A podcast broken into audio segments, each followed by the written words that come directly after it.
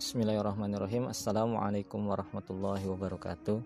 Innal hamdalillah nahmaduhu wa nasta'inuhu wa nastaghfiruh wa na'udzu billahi min sururi anfusina wa sayyiati a'malina. May yahdihillahu fala mudhillalah wa may yudlil fala hadiyalah asyhadu an wahdahu la syarikalah wa asyhadu anna muhammadan abduhu wa rasuluh Allahumma shalli ala Muhammad. Qala Allah Ta'ala fi kitabihil karim a'udzu billahi minasyaitonir rajim asa rabbuhu in talaqakunna ayyubdilahu azwajan khairam minkunna muslimatin mu'minatin qanitatin taibatin abidatin saihat Saibati wa abkara Sadaqallahul Adim uh, Para peserta kajian komunitas Umi yang insyaallah dirahmati Allah Subhanahu wa taala. Insyaallah pada kesempatan kali ini kita akan coba uh, membahas ya, satu topik yang telah diinformasikan sebelumnya yaitu tentang istri yang solihah ya karakteristik atau bagaimana cara menjadi istri yang solihah.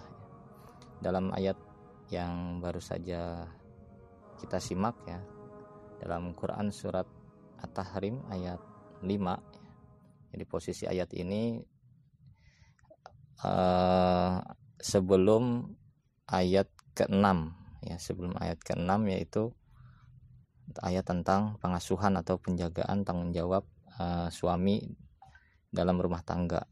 Ya ini uh, ayatnya sebelumnya ya. Sebelum ayat jadi ayat 5. Yang artinya kurang lebih jika Nabi menceraikan kamu boleh jadi Tuhan atau Rob uh, Robnya akan memberi ganti kepadanya dengan istri yang lebih baik dari kamu Ya, kemudian disebutkan ciri-cirinya yaitu yang muslimat, mukminat, kemudian apa tadi? Qanitat,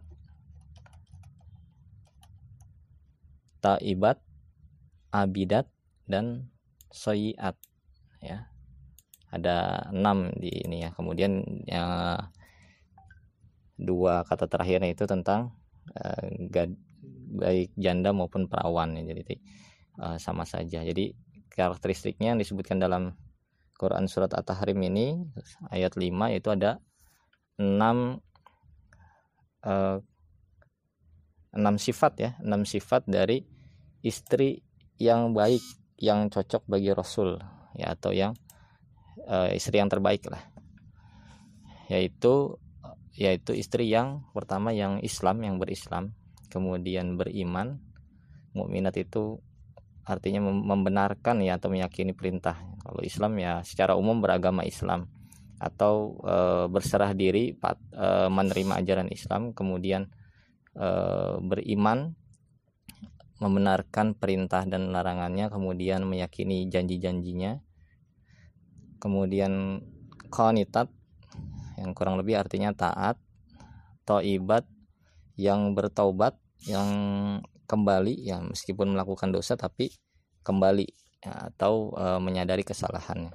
Kemudian abidat yang ahli ibadah atau secara khusus maknanya ini e, yang banyak melakukan ibadah mahdoh ya yang e, rajin berkholwat atau takorupnya kepada Allahnya sangat tinggi ya. kemudian soihat yaitu yang uh, rajin saum ya rajin saum atau men, uh, berpuasa yang menjaga diri uh, untuk mendapatkan ridho Allah ya tentu saja itu uh, yang ada di Al-Quran surat At-Tahrim ayat 5 ya uh, kurang lebih itu sebenarnya uh, ya, uh, sebetulnya yang bisa kita kita jadikan patokan atau patron istri yang terbaik ya ketika kita ingin menjadi istri yang terbaik maka ya paling tidak punya atau kita berusaha untuk uh, memiliki enam sifat yang disebutkan dalam Quran surat At-Tahrim ayat 5 tadi. Ya. Nah, uh, penjabarannya seperti apa? Atau uh, kalau kita lihat dari perspektif lain, mungkin untuk lebih mempermudah memahami uh, bagaimananya atau kaifiatnya seperti apa. Nah, di sini saya coba rangkumkan ya dari banyak ceramah dari juga dari teori pengasuhan yang sering disampaikan di sini. Kemudian juga nanti kita akan sebutkan beberapa mungkin dalil dan beberapa contoh ya untuk lebih memahami bagaimana cara agar kita bisa menjadi seorang istri yang solihah gitu ya. Uh, paling tidak kalau dari banyak kajian ya yang disebutkan oleh para asatid merujuk pada pada para ulama ya untuk mendapatkan. Nah, yang yang sering banyak disebutkan adalah bagaimana cara mendapatkan ridho suami ya, yang pertama. Mendapatkan ridho suami yaitu dengan cara memperhatikan tiga aspek ya, memperhatikan tiga aspek. Yang pertama aspek mata atau pandangan, yang kedua aspek perut atau makanan, yang ketiga aspek kemaluan atau uh, seksual ya. Ini kalau dirangkum dari banyak kajian atau topik-topik yang terkait dengan bagaimana mendapatkan ridho suami ya tentu saja istri yang solehah salah satunya uh, bisa dilihat dari uh, keriduan suaminya ya. Meskipun ya tidak mutlak ya kalau suaminya mungkin uh, Fir'aun ya naudzubillahi ya tentu tidak ada uh, penilaian keriduan suami dalam hal ini ya tapi paling tidak di sini dalam rangka mendapatkan ridho suami atau dalam rangka mentaati suami dalam hal-hal yang sesuai koridor atau diperbolehkan maka tiga hal tadi atau tiga aspek tadi perlu diperhatikan oleh para istri.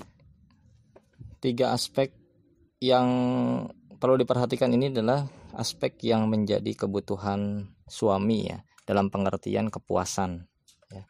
kebutuhan dalam pengertian kepuasan bukan dalam pengertian kebutuhan uh, dalam kajian ekonomi ya kebutuhan pokok terus ada primer sekunder dan tersier ini dalam dalam atau mencakup keseluruhannya ya dari tiga aspek ini ada yang mungkin pokoknya atau primer ada yang juga sekunder sebagai tambahan dan mungkin juga ada yang tersier ya. Nah yang pertama kalau kita perhatikan tiga aspek uh, yaitu aspek mata atau pandangannya. Di sini menjadi penting. Nah, bisa kita lihat dari dua sisi ya. Sisi yang pertama adalah dari sisi si, si suami sendiri si laki-laki ya. Laki-laki itu cenderung e, memiliki sifat atau fitrahnya laki-laki itu e, tertarik kepada wanita. Ya tertarik kepada wanita dan ketertarikan ini didominasi oleh e, yang terkait dengan jenis ya jenis kelamin. Maksudnya ketika disebut laki-laki dan perempuan ini kita konteksnya adalah jenis kelamin. Ya ketertarikan terhadap uh, kecantikan ya kemolekan keindahan tubuh ya wewangian dan lain sebagainya. Sehingga laki laki-laki dalam hal ini berbeda dengan perempuan yang mudah uh, syahwatnya bangkit atau mudah tertarik mudah terpengaruh mudah uh, ya secara umum kita sebut istilah umum ya mudah jatuh cinta itu dengan apa dari pandangan mata ya atau uh, yang paling pertama diperhatikan menjadi konsentrasi laki laki-laki itu tertarik dengan keindahan. Artinya uh, yang paling pertama dan paling sering uh, dijadikan alasan oleh laki-laki untuk menyukai perempuan adalah dari penglihatannya ya tentu saja dari kecantikannya dalam hal ini Nah, ini sesuai dengan sisi sebaliknya, sisi dari sisi perempuan ya. Nah, ini pendengarnya para akhwat dan umahat ya, nanti bisa di cross check ya kalau misalkan keliru mungkin bisa diluruskan tapi dari sepengetahuan saya dan uh, sepengenalan saya terhadap perempuan ya perempuan juga uh, dan ini didukung oleh beberapa pendapat ya. Perempuan juga lebih mengutamakan sebetulnya aspek perhatian daripada aspek yang lain. Dalam hal ini kalau misalkan dibandingkan uh, perhat antara mendapatkan perhatian atau mendapatkan harta uh, kemewahan ya tentu perhatian menjadi lebih utama atau lebih uh, secara fitrah lebih diinginkan oleh perempuan ya. Kalaupun ada kasus ya ada yang disebut kalau bahasa umumnya cewek matre misalkan gitu ya uh, itu keinginan dia untuk mendapatkan kemewahan juga karena terkait atau uh, dia mempersepsikan bahwa ketika mewah tampil wah maka dia akan mendapatkan perhatian atau mudah uh, men untuk mendapatkan perhatian dari lawan jenis ya. sehingga uh, saling berkorelasi ya saling berkorelasi antara laki-laki yang menyukai uh, memandang lawan jenisnya yang memandang perempuan sementara perempuan uh, suka untuk dipandang atau suka untuk diperhatikan. Ya. Oleh karenanya ini menjadi ya, sering disebut menjadi urutan yang pertama ya oleh para ulama atau para ustadz yang menyampaikan topik ini sering uh, didahulukan ya karena memang ya penting nggak penting tapi itu yang pertama gitu ya. Artinya gini laki laki-laki dibekali dominan untuk berpikir rasional ya kalau dia berpikir maka nanti dia tentu akan ingat ya pandangannya ini halal atau haram kemudian apakah dia harus mengambil keputusan hanya karena mengikuti pandangan pertama atau dia harus mendengar eh, nasihat-nasihat ya seperti yang disabdakan oleh Nabi bahwa harus memperhatikan uh, agama ya gitu jadi ini uh, bekal dan bentengnya bagi si laki-laki ya. Tapi kita kembali lagi kepada uh, pandangan tadi, aspek yang pertama yang harus diperhatikan atau kebutuhan suami yang harus yang harus uh, di, dipenuhi ya. Diperhatikan dalam pengertian bukan perhatian ya bukan perhatian yang tadi perempuan ingin mendapatkan perhatian. Tapi di sini adalah bagaimana memenuhi kebutuhan suami dari aspek matanya. Jangan sampai dipandang tidak menarik. Jangan sampai tidak enak dipandang atau uh, suami lebih suka memandang yang lain ya lebih suka memandang yang lain. Uh, ada penjelasan lain terkait dengan hal ini ya? Ketertarikan laki-laki terhadap uh, kecantikan itu juga bisa uh, dilihat atau diperluas penjelasannya bahwa kecantikan ini ada dua model. Ada kecantikan yang natural yang given ya yang pemberian secara fisik atau kecantikan yang diupayakan. Ya ada cantik yang alami ada cantik yang diupayakan. Nah cantik yang diupayakan di sini bisa juga kecantikannya tetap dalam konteks fisik tapi bisa juga kecantikan ini dalam bentuk akhlak. Ya tentu ini juga menjadi perhatian dan akan menjadi aspek yang menentukan dari pandangan suami. Jadi mau cantik yang mana? Ya bagusnya kedua-duanya. Tapi kalau kalau mau e, diperbandingkan tentu saja kecantikan akhlak tentu lebih kekal dan lebih diutamakan juga lebih mulia dalam perspektif Islam untuk di, diupayakan. Dan tentu kecantikan yang given kan tidak bisa diupayakan ya. Tinggal disyukuri dirawat kalau memang sudah dapat dan e, kalau tidak dapat atau takdirnya kita sebagai perempuan yang kurang cantik dalam pengertian fisik dan pengertian e, keumuman orang maka ya dalam hal ini diperbolehkan e, memanipulasi sekedarnya ya untuk menarik perhatian suami.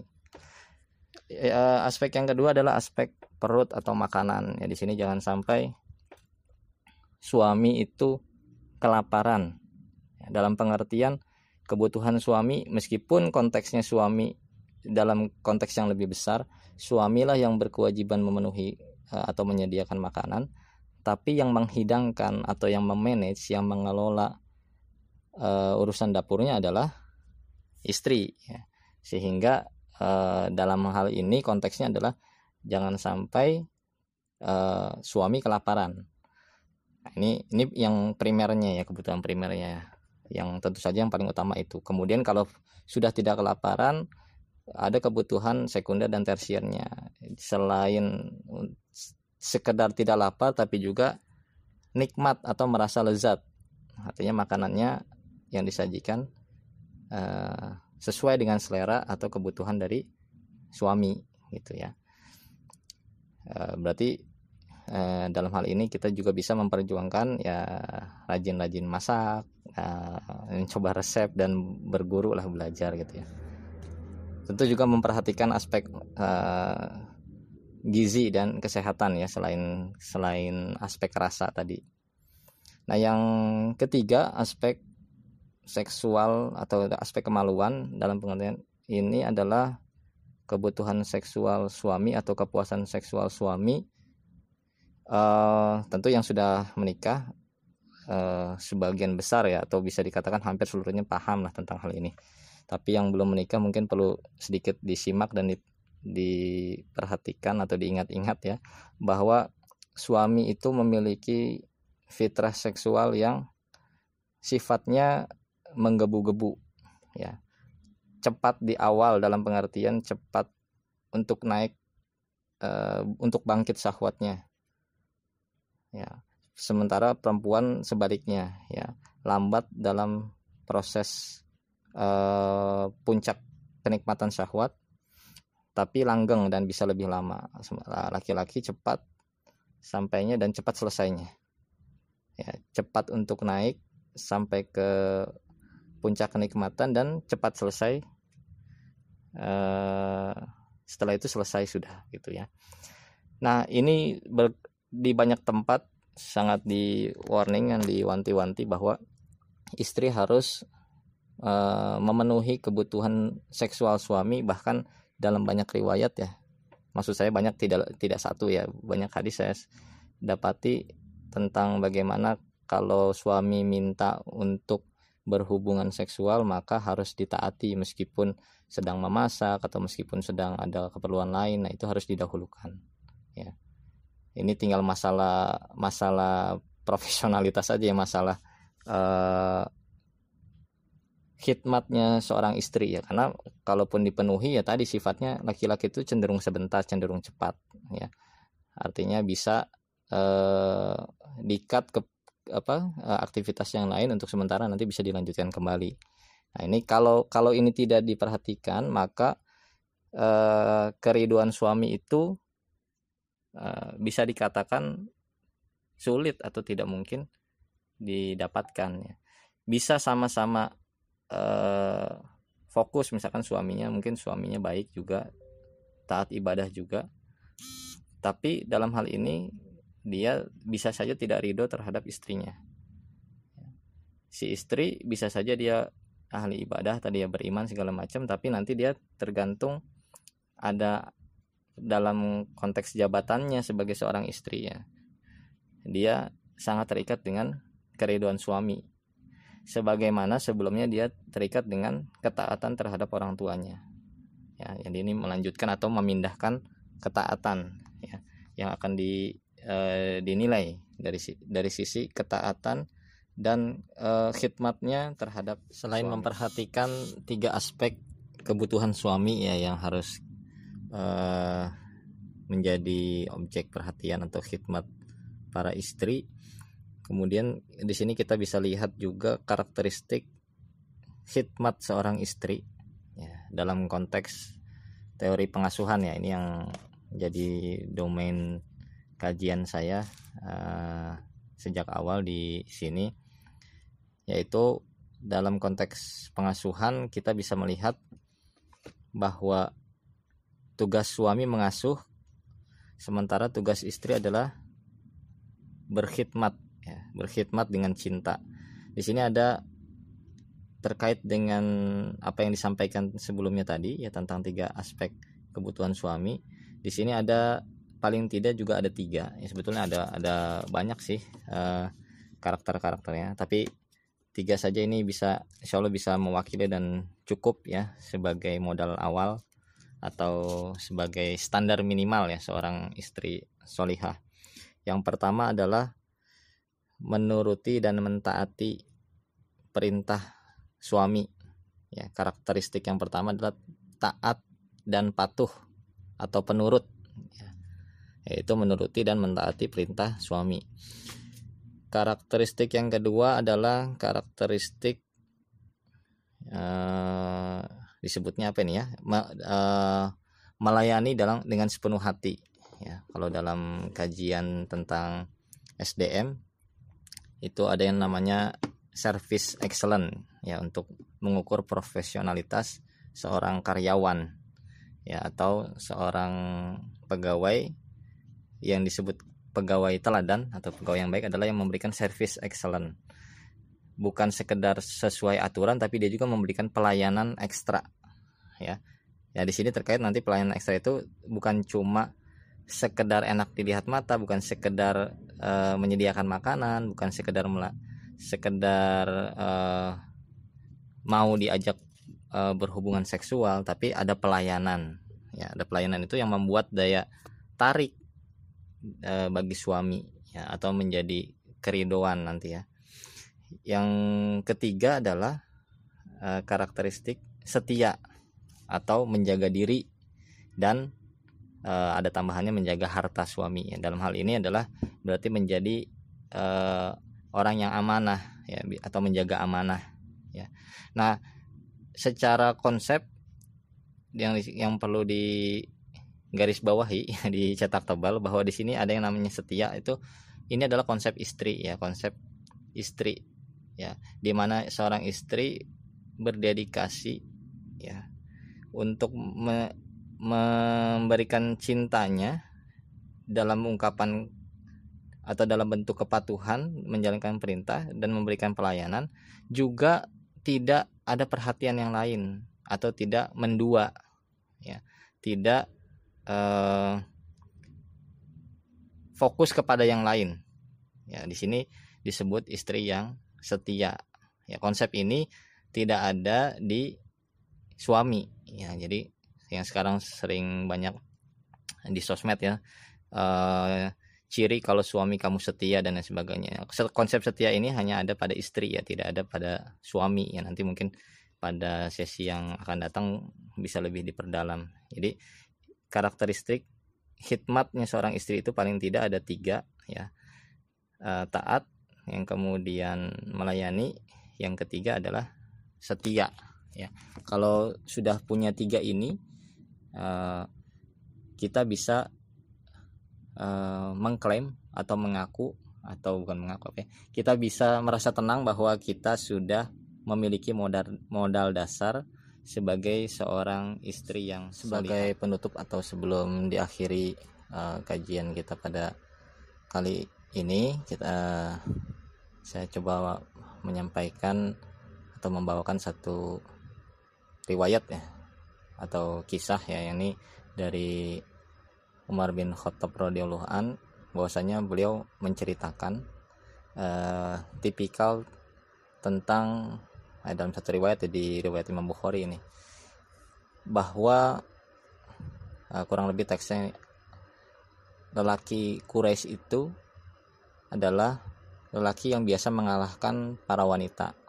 Ya kalau sekarang mungkin bahasanya apa patriarki ya dominan lelaki dominan. Itu di di suku Quraisy itu lelaki itu dominan. Tapi ketika datang ke eh, hijrah ke Madinah ternyata kaum Ansor ya penduduk Yasrib itu eh, kaum wanitanya itu biasa mendominasi kaum laki-laki. Ya, jadi eh, wanitanya lebih dominan. Sehingga kasusnya ketika itu para wanita-wanita mukminah muhajiroh ya yang berhijrah ya, eh, penduduk Mekah ya Quraisy suku Quraisy yang sampai di Astrip itu terpengaruh oleh pergaulan eh, wanita-wanita uh, Ansor yang terbiasa mendominasi eh, laki-laki uh, atau tidak mau kalah ya setara dan lain sebagainya. Ini ini nanti konteksnya nanti kita bisa uh, tinjau tapi uh, tidak dikaji pada kesempatan kali ini. Ini saya cuma ingin membawakan kisah adat tipikal suku ya suku Quraisy yang uh, laki-lakinya dominan dan biasa mengalahkan kaum wanita dalam keseharian. Kemudian uh, tiba di Madinah ternyata wanita-wanita di sana penduduk aslinya lebih dominan dalam keseharian terhadap uh, kaum laki-lakinya ya. Sehingga pernah uh, disebutkan dalam riwayat Umar pernah membentak istrinya tapi ternyata istrinya melawan ya istri melawan. Uh, kata Umar aku menyalahkan perbuatannya yang melawan diriku ya setelah melihat melawan kemudian disalahkan nggak boleh melawan. Istri tidak boleh melawan suami. Nah kemudian istrinya tetap bahasa Sundanya apa ya nembalan atau uh, menjawab kembali ya. Dengan alasan atau argumen nah ini argumennya ada dalilnya juga ternyata ya. Istri melawan suami ternyata ada dalilnya juga. Kita lihat ini nanti. Istrinya ternyata menjawab mengapa engkau menyalahkan diriku yang melawan padamu demi Allah sesungguhnya istri-istri Nabi pun melawan beliau sampai ada salah satu istri beliau yang meninggalkan meninggalkan sehari semalam atau meninggalkan uh, pergi yang ngambek gitu kepada Rasulullah. Uh, pernyataan ini membuat Umar terkejut dan spontanitas berkata, sungguh celaka wanita yang melakukan perbuatan seperti itu. Ya, artinya di sini pendapat Umar mengatakan bahwa tidak betul ya. Laki-laki uh, wanita mendominasi laki-laki dalam konteks kehidupan rumah tangga. Ya, sekali lagi saya uh, tekankan bahwa di sini konteksnya adalah hubungan uh, pergaulan rumah tangga, artinya posisinya sebagai istri, ya, fungsi sebagai seorang istri, yaitu dia harus taat, kemudian uh, khidmat dalam pengertian melayani, ya, service excellent dan kemudian yang terakhir adalah setia. Ya. Demikian Uh, kurang lebihnya mohon maaf dan mungkin nanti bisa dielaborasi dalam diskusi atau tanya jawab. Uh, Bilahi taufiq Assalamualaikum warahmatullahi wabarakatuh.